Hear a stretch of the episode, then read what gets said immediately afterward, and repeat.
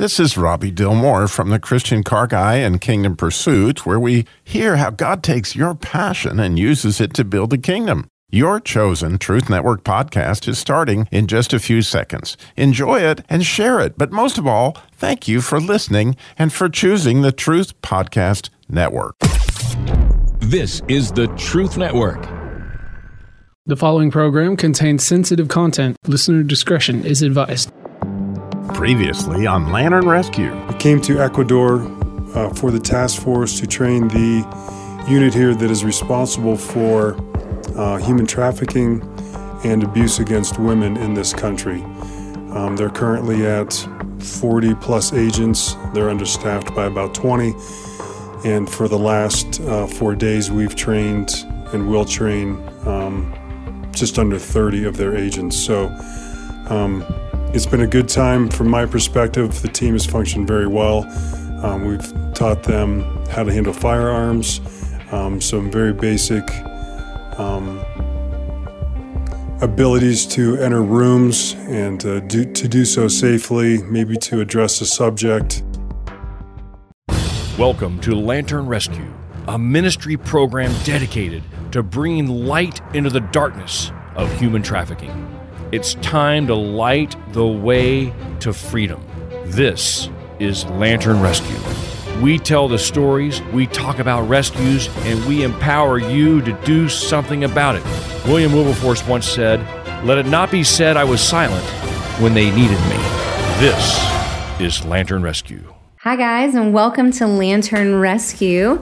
Um, this is Whitney, and I will be hosting today. With me, I have Gabby and Ren, and we are excited to kind of come to you guys with a we'll call it a holiday edition um, podcast um, about Lantern Rescue and then some of the efforts and ways that we can really focus our attention as the holidays roll in into um, uh, the grooming techniques and things that just come along with with the holiday season. So, Gabby and Ren, if you guys will say hello, let's get started.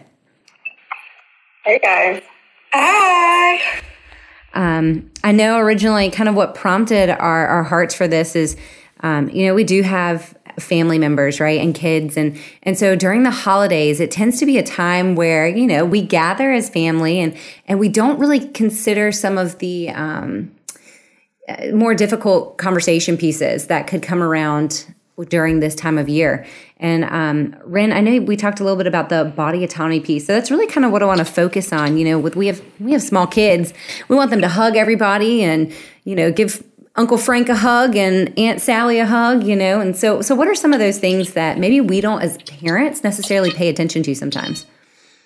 Yeah, absolutely. So you know, it is really common when you go to leave somewhere that you know, you're leaving the house on the holidays or you first get there and you, you meet your kids. Because I remember having to do this when I was a kid. You had to go up and give like everyone in the family a hug and a kiss, even if like you didn't want to and it just made you feel uncomfortable, which was, I wasn't like a very, uh, I didn't like physical touch as a child. So that wasn't something that I was super thrilled about ever doing. And I distinctly have memories of like being forced to do it and not in a way that was mean because no one obviously means that to be like a bad thing. And it can it seems like such a small thing but if you think about it in a bigger scale and what that can kind of evolve into and snowball into it really does turn into them disassociating their body from being their own and allowing other people to use it in a way that makes them happy. Yeah you know and it's crazy to, to even have to think about that. You know i have young kids as well and so the idea that that as a parent i even have to take my mind to that place to ensure the child my child's safety with even people that that I love, you know, um,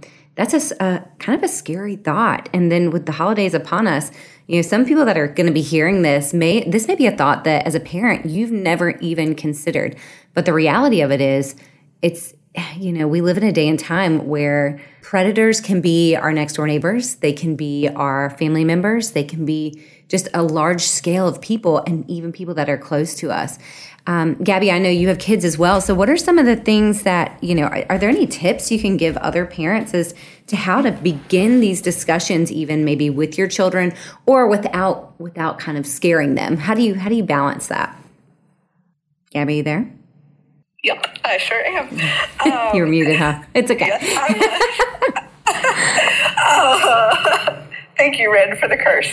Um, yeah, sometimes it's not just automatically getting red flags. Sometimes it's just understanding that sometimes you, they are in a mood or in a space where they don't want to be touched and teaching them to vocalize that. Um, my kids love my sisters and almost always just run to them, hug on them, want to cuddle them. And sometimes they just want space. And so I have tried to teach them just to vocalize that in a polite way um, where they're like, I need space right now. So if that looks like, you know, hey, I'm going to say bye to you, and my six year old saying, I don't really want to hug right now, I'll hug you later, then that, that is what it is, as long as he feels secure in stating that. Um, and when it's it's more strangers, I usually hop in and help him too. But I start with those like really close family members, teaching mm-hmm. him that it is okay to set those boundaries Absolutely. and to talk and to be open. Um, it comes in even with things like when he's upset you know, sometimes instead of jumping right into talking about what he did wrong, sometimes he needs a minute to process and he'll say that, can I have a minute, please? Yeah. And I respect that and let him have a minute so that he is able to meet me to have the conversation that we need to have. Right. Um, and I think that's just really important for all kids to learn because those habits become habits when we're adults. And mm. those are habits as adults we definitely need in the world today. You know, maybe I'm just speaking for myself on this, but um, maybe, hopefully not.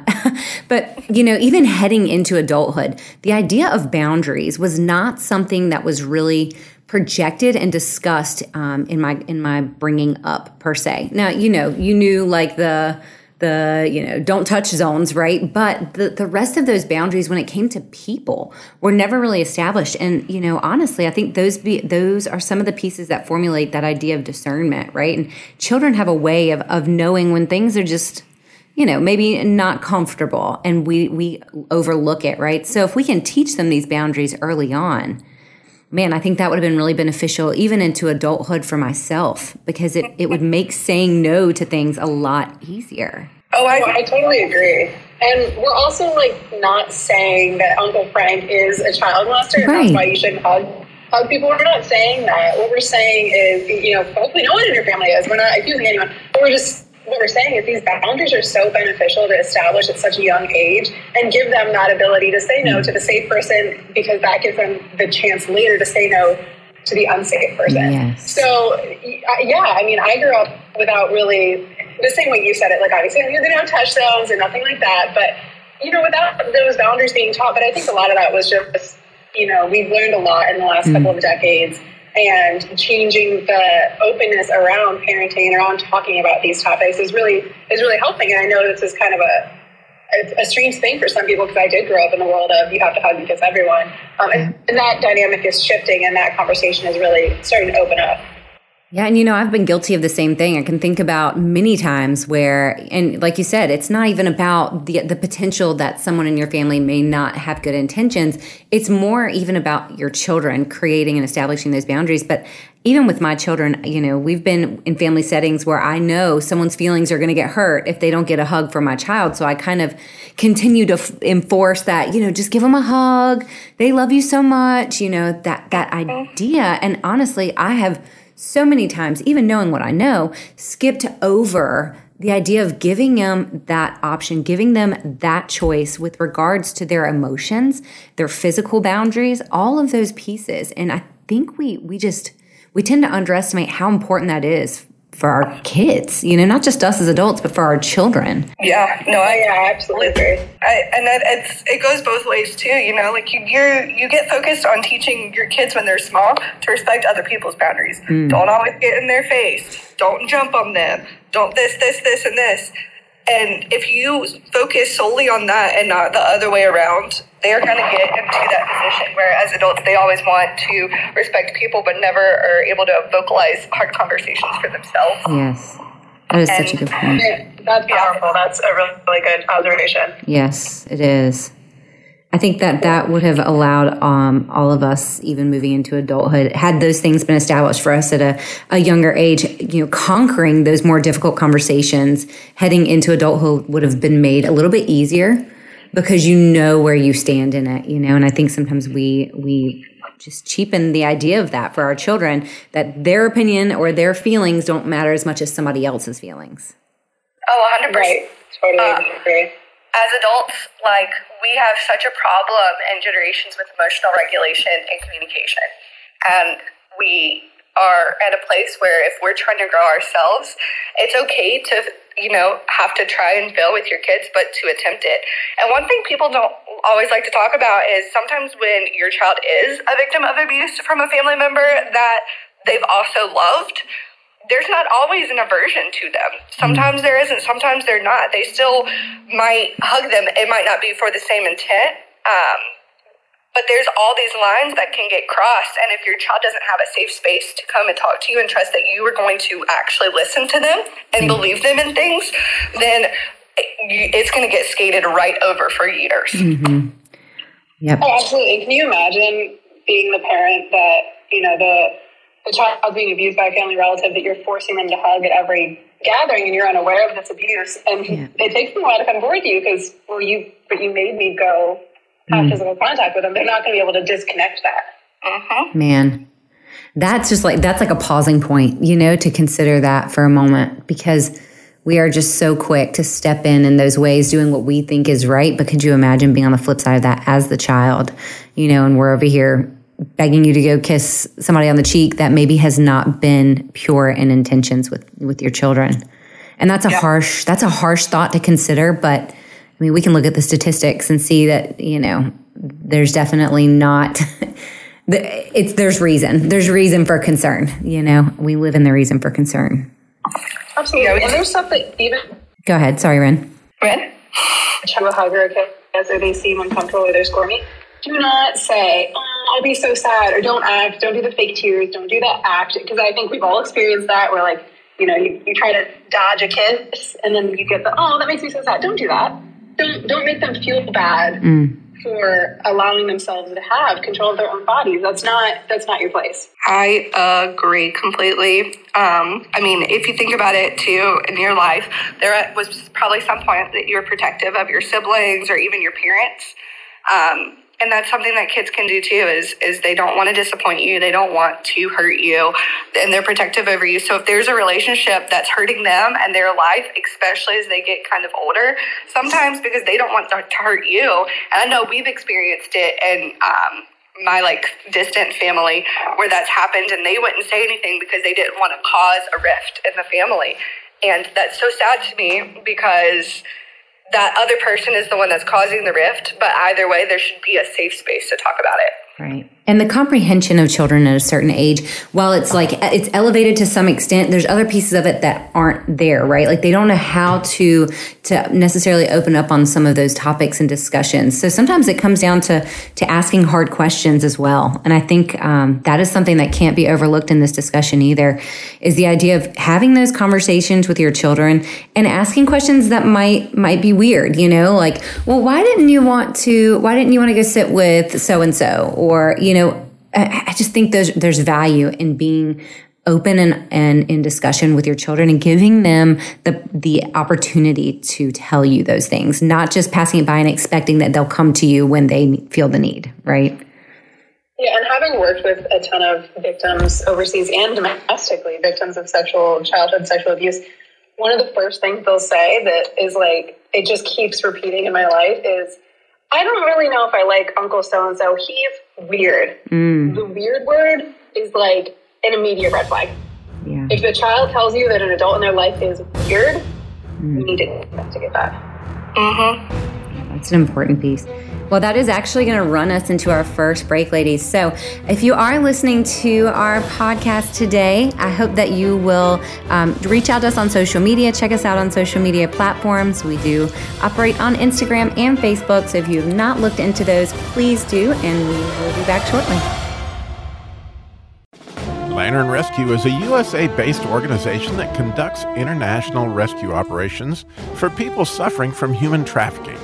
Lantern specializes in sending former U.S. Special Operation, law enforcement, and intelligence personnel to partner with host nations and assist them in creating specialized units to combat ongoing security problems, such as genocide, terrorism, and human trafficking. As a nonprofit charity, they offer services free of charge to their host nations. Human trafficking has grown into the second largest criminal activity in the world, reaching an estimated $150 billion in annual activity. Lantern Rescue has developed rapidly to combat trafficking. Lantern operates through a trained international network in order to rescue women and children from sex and labor slavery and facilitates holistic aftercare services. They're gearing up for operations right now, and you can go to lanternrescue.org to see how you can support them financially.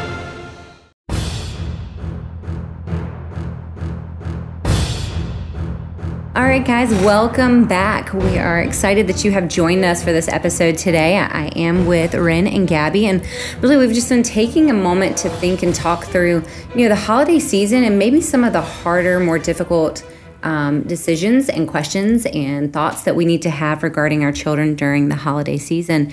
Um, you know, we were we were really just talking about how so often we, especially those of us that have young children, are quick to um, encourage our children to hug and kiss everybody in the family, right? It's just like everybody's here, love on them, right? But Ren, you had stated something over the break that I think is really, really important. And I'd really love for you to share it because I think it drives drives it home for people that are listening in as to why it is so important for our children to recognize that they do have an option in in hugging and kissing, you know, Aunt Sally and Uncle Frank. If you're an Aunt Sally or Uncle Frank, I'm sorry in advance. We're just, we're just rolling out some names here, but it's just that that idea, right? So, um, Ren, will you tell us a little bit more about what you just said? I think it's important for our listeners to hear. Yeah, absolutely. So, so what I was saying was, you know, it doesn't seem like a big thing to if you think about it in the longer term context that is something that you are teaching. Everything that we teach our children is the foundation of what they use as an adult. So what you're teaching them is this transactional nature of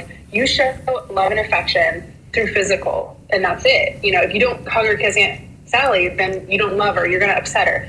Now fast forward to they're in their first relationship as a teen um, or a young adult. They're in their first relationship that's becoming romantic and, and potentially sexual and they're getting pressured. Well if you love me, you'll you'll have sex with me. If you love me, you'll do this. Um, that's how you show you love someone. And now they're taking that foundation they learned as a child that okay, to make them not leave, to make them not unhappy, I have to give this physical affection because I, and, and at that point, they're desensitized because they've mm. spent, you know, 13, 14, 15 years having to hug and kiss people that made them uncomfortable. Now, mm. there was someone that they do have emotion for, that they do have a romantic feeling for. Obviously, in their mind, they should give their body to them. So it seems like a small thing, but you got to think of how it can turn into this bigger thing. You know, we teach our kids not to lie, not to, you, you, can't take from your friend's house, that's stealing. Well, you know, what you're teaching them is to not steal from Walmart when they're 30. It's the small things that we teach when they're younger that can turn into these really big life lessons, whether you see that as a lesson or not. That this is something that can really impact the way they are in relationships and really impact how they use and view their own body. Absolutely. That is an incredible and profound statement to make. I mean, the idea, because we think about it with a lot of other things, like the simple things like stealing and lying, right? Those pieces.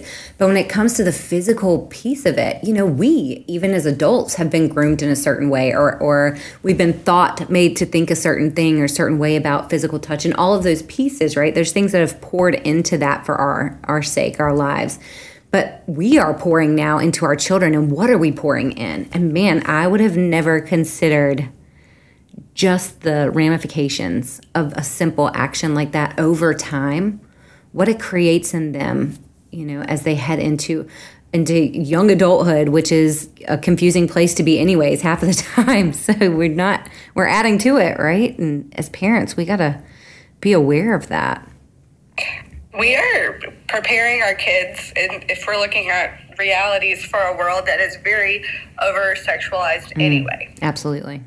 And they're told that what they consider as their gender or sex or whatever it is is more powerful to them than almost anything else. Mm. So if it is being popular on an OnlyFans or having content or a relationship, like they the culture of the world is telling them that that, that is powerful and that is their identity. Yes. And we also do a disservice to them to not openly talk about it and really build their identity separate from that.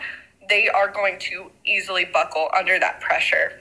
Mm and it is it is a lot. I can like I remember growing up how much pressure it was for me. I cannot imagine being my kids in the world that they are going to be in, but I can do my best to prepare them for it. That's right. Absolutely. I think that preparation looks different now than what it did when our parents were preparing to to raise us because really we look around the world and, and not that evil hasn't always existed, but it is just in your face, you know? And um, you said something that I think is important, Gabby, because there are you know these things run into their young adulthood right? And so then they begin to to determine their worth and value by some of those those um, foundational pieces that we have created. And so if we have created this idea that you know like ren said that physical touch is that love emotion and those two pair together then they're only being continually fed that from that point forward because it's all over the media. And as they grow into, you know, young teens, uh, they're, they're spending majority of their life on TikTok and Instagram, and that is continuing to feed that same cycle. And man, we don't, I don't think we even recognize that that cycle begins so early on, and that we could be a part of creating and you know putting foundational pieces into that cycle to start it. That's a scary thought. Yeah, it definitely is. It's it, it is a lot, um, which is why I I'm so thankful. Like having other moms that see things like me and that are okay to like talk about where they're struggling or where they feel like they're failing and like really lean into those conversations and be able to like trust in God and look at some of the truth that comes out from people and be able to do better it's encouraging because we none of us could do this alone. It is a lot. If you're feeling like that, then trust me, I've been there. I will be there again. but there is always hope, and yeah. even even if it feels like it's too late, um, you know, there's always renewal in it. Absolutely. And like with my kids, my job is to protect them from those kinds of things happening to them.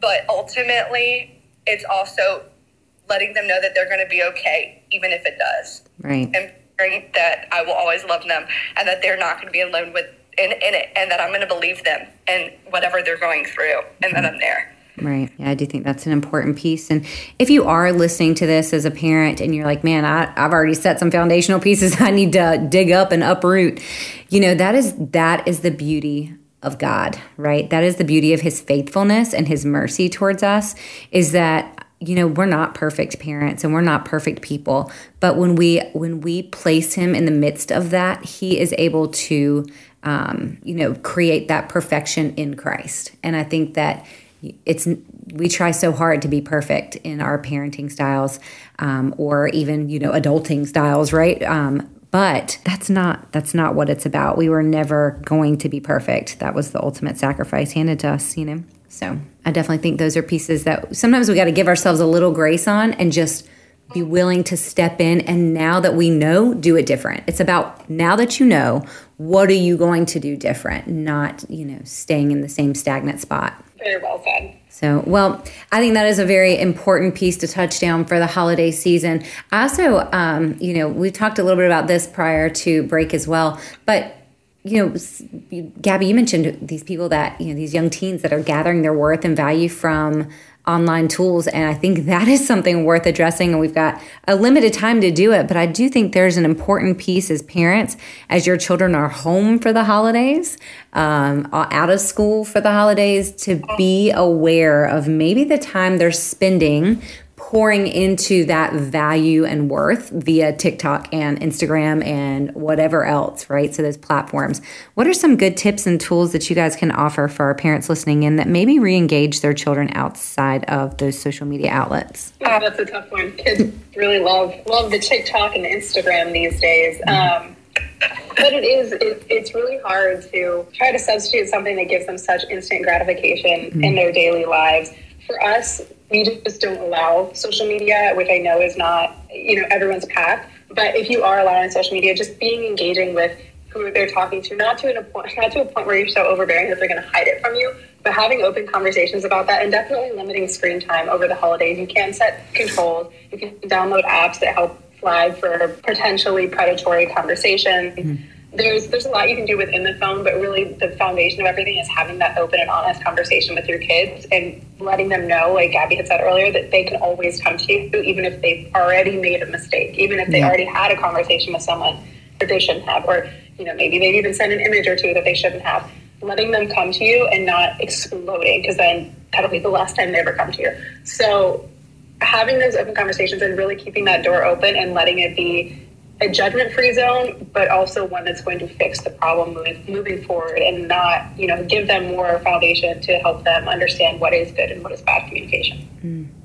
And this might be that time of year that it's a good, you know, we're all we're all speeding up, but we're ta- we're slowing down when it comes to taking time with family, intentional time with family.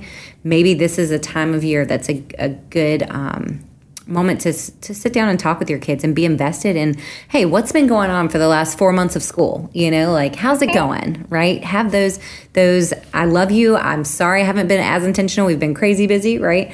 But now i want to sit down i want to have that time with you. And that takes away that time on the screen when you sit down and say hey tell me about life lately what's been going on you know? I agree. My kids are too young to have social media of their own but because my older oldest one uh, has seen it like on other people's stuff. He is like, I want to do TikToks, and so I think there's other ways you can do it too. Like I will make silly TikToks with him that I don't even post, but that he can go back and watch, and it makes him feel bonded and excited about it. Um, without having to add in all of the other pressured pieces.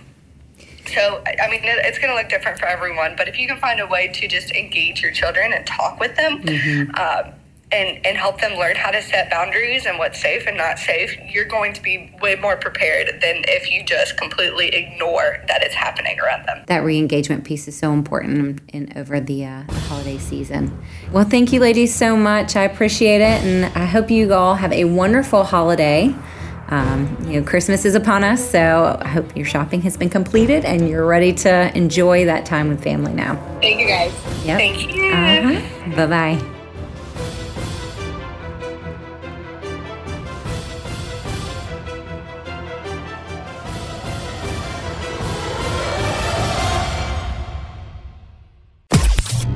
This is the Truth Network.